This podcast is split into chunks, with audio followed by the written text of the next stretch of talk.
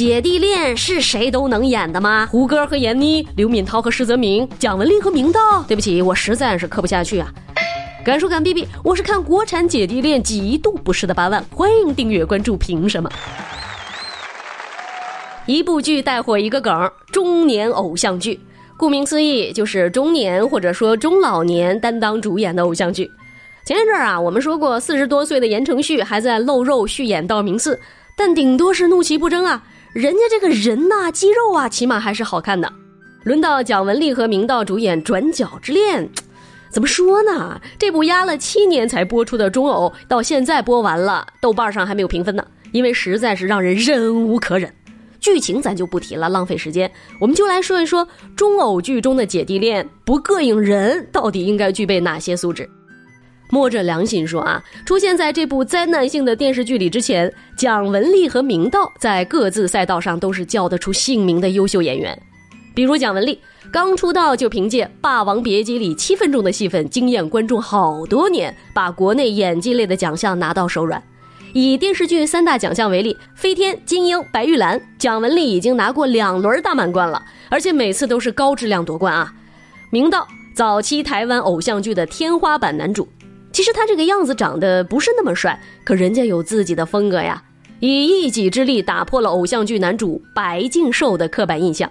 直到现在，国产剧里的霸道总裁跟当时的明道比，也只配叫部门经理呀。时光荏苒，岁月如梭，没有人能永远站在聚光灯下。现如今，蒋雯丽和明道已经逐渐淡出了江湖，大众对他俩的印象呢，也变成了一手捧出马思纯的他小姨和没戏拍的古早偶像。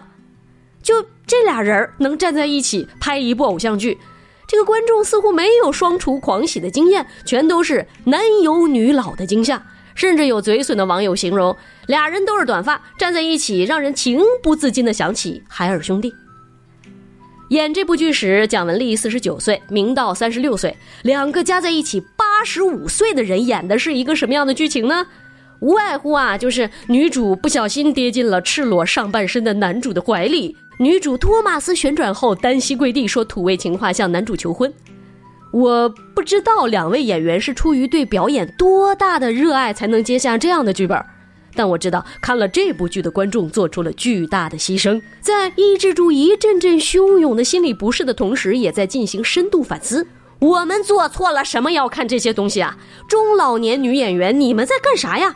是不是不这么演博流量，你们就没有演戏的机会呢？想一想，这几年好像似乎确实如此啊。此时此刻中，48岁的贾静雯被25岁男演员疯狂索吻，激情一刻让人有点不忍直视。女士的品格里，刘敏涛饰演的安心和25岁的富二代 Mike 陷入了热恋，被网友群嘲为母子恋。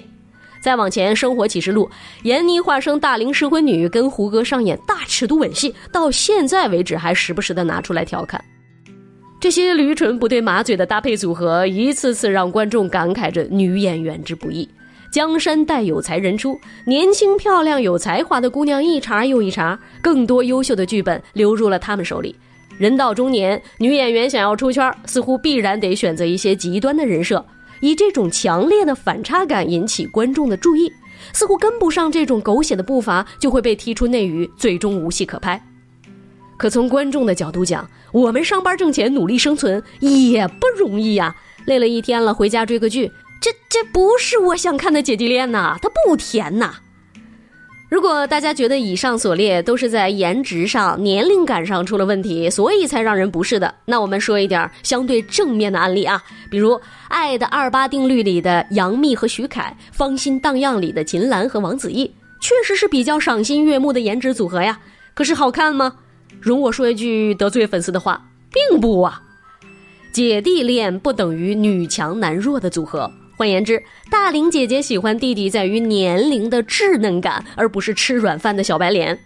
我们是喜欢经济独立、思想独立的事业型姐姐，但现在姐姐是立住了，弟弟开始矫揉造作了。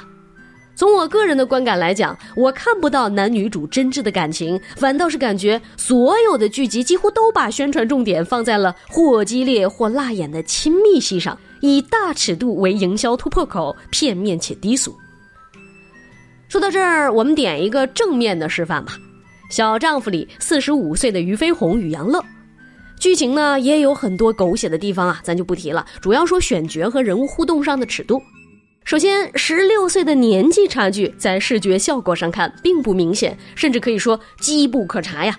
其次即便搭配不违和，这两个人在剧中的亲密戏也很有分寸，哪怕是一个亲吻都仅仅是点到为止的。可能把握好颜值和分寸感才是我们观赏中偶剧中姐弟恋的正确打开方式吧。敢说敢逼逼，我是八万，我们下期再见，拜了个拜。